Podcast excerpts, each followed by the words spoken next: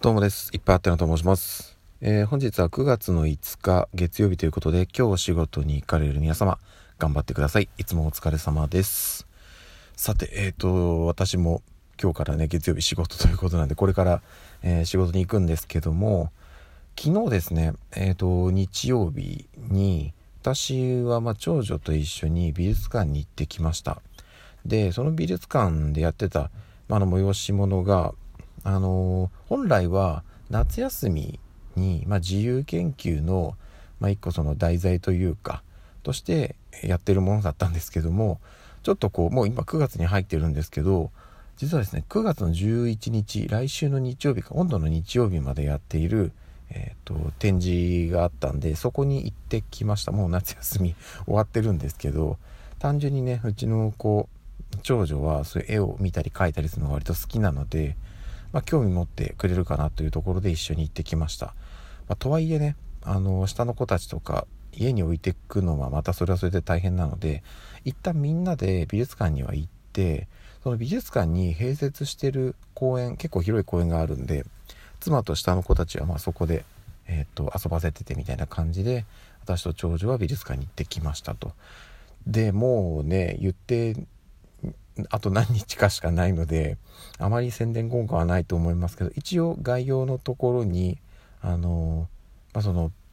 えっと、催し物の名前とか、えっと、関連するリンクとか貼っておきますので、えっと、興味がある方は、ぜひぜひという感じで、場所は、えっと、東京の府中市にあります、府中市立美術館だったかな。うん、っていうところで、まあ、そこねあの常設でいろんな展示会してるんですけどもこの期間はプラスこういうのもやってますよみたいな感じで期間限定のがやってますんで是非とも行っていただけたらなと思っております。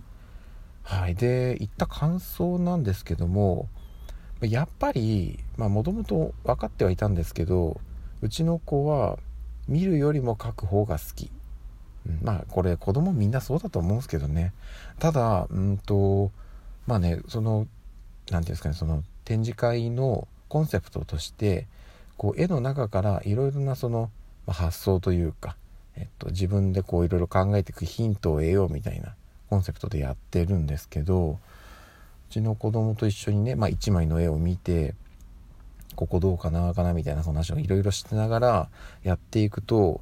子供の発想力ってすごいなと思いました。うん、で例えばなんですけど1個あったのがあの男の子と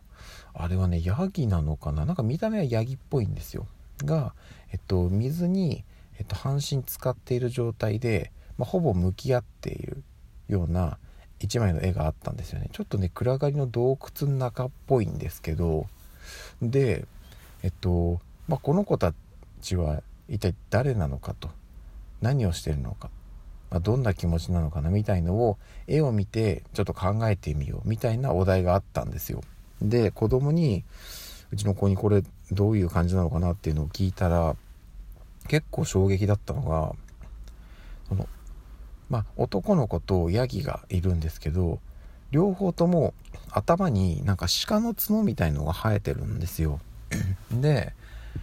えー、まあそれだけでもねちょっと不思議な絵ではあるんですけどうちの子曰く男の子の頭にあるのは生えてるんではなくってあの向かい合ってこう見つめ合ってるヤギの頭に角が生えてるんですけどその真似をして石を頭にくっつけてるんだよっていう風に言ったんですね。なんかねあそういう考え方というかそういう見方あるんだなっていうのがちょっと衝撃でした。うんなんかねっていうのとあとそのまあちょっと向かい合ってお互いを見つめ合ってるんですよね。でこれがどういう状況なのかっていうのを聞いてみた時にここにそのヤギも男の子も落ちてきたんだって高いところから。落ちてきてここはどこなんだろうっていうふうに不思議そうにお互いを見つめ合ってるんだと思うって言ったんですよね。なるほどなぁと思いました。あの私がまあねその子供からそういうふうに、えー、意見をもらう前に単純に私が自分がパッとその絵を見た時にそういう考え方は全然なかったんでなるほどなぁと思いながらちょっと感心して聞いておりました。でまあねなかなかやっぱりうんと自分でね基本書くのがやっぱり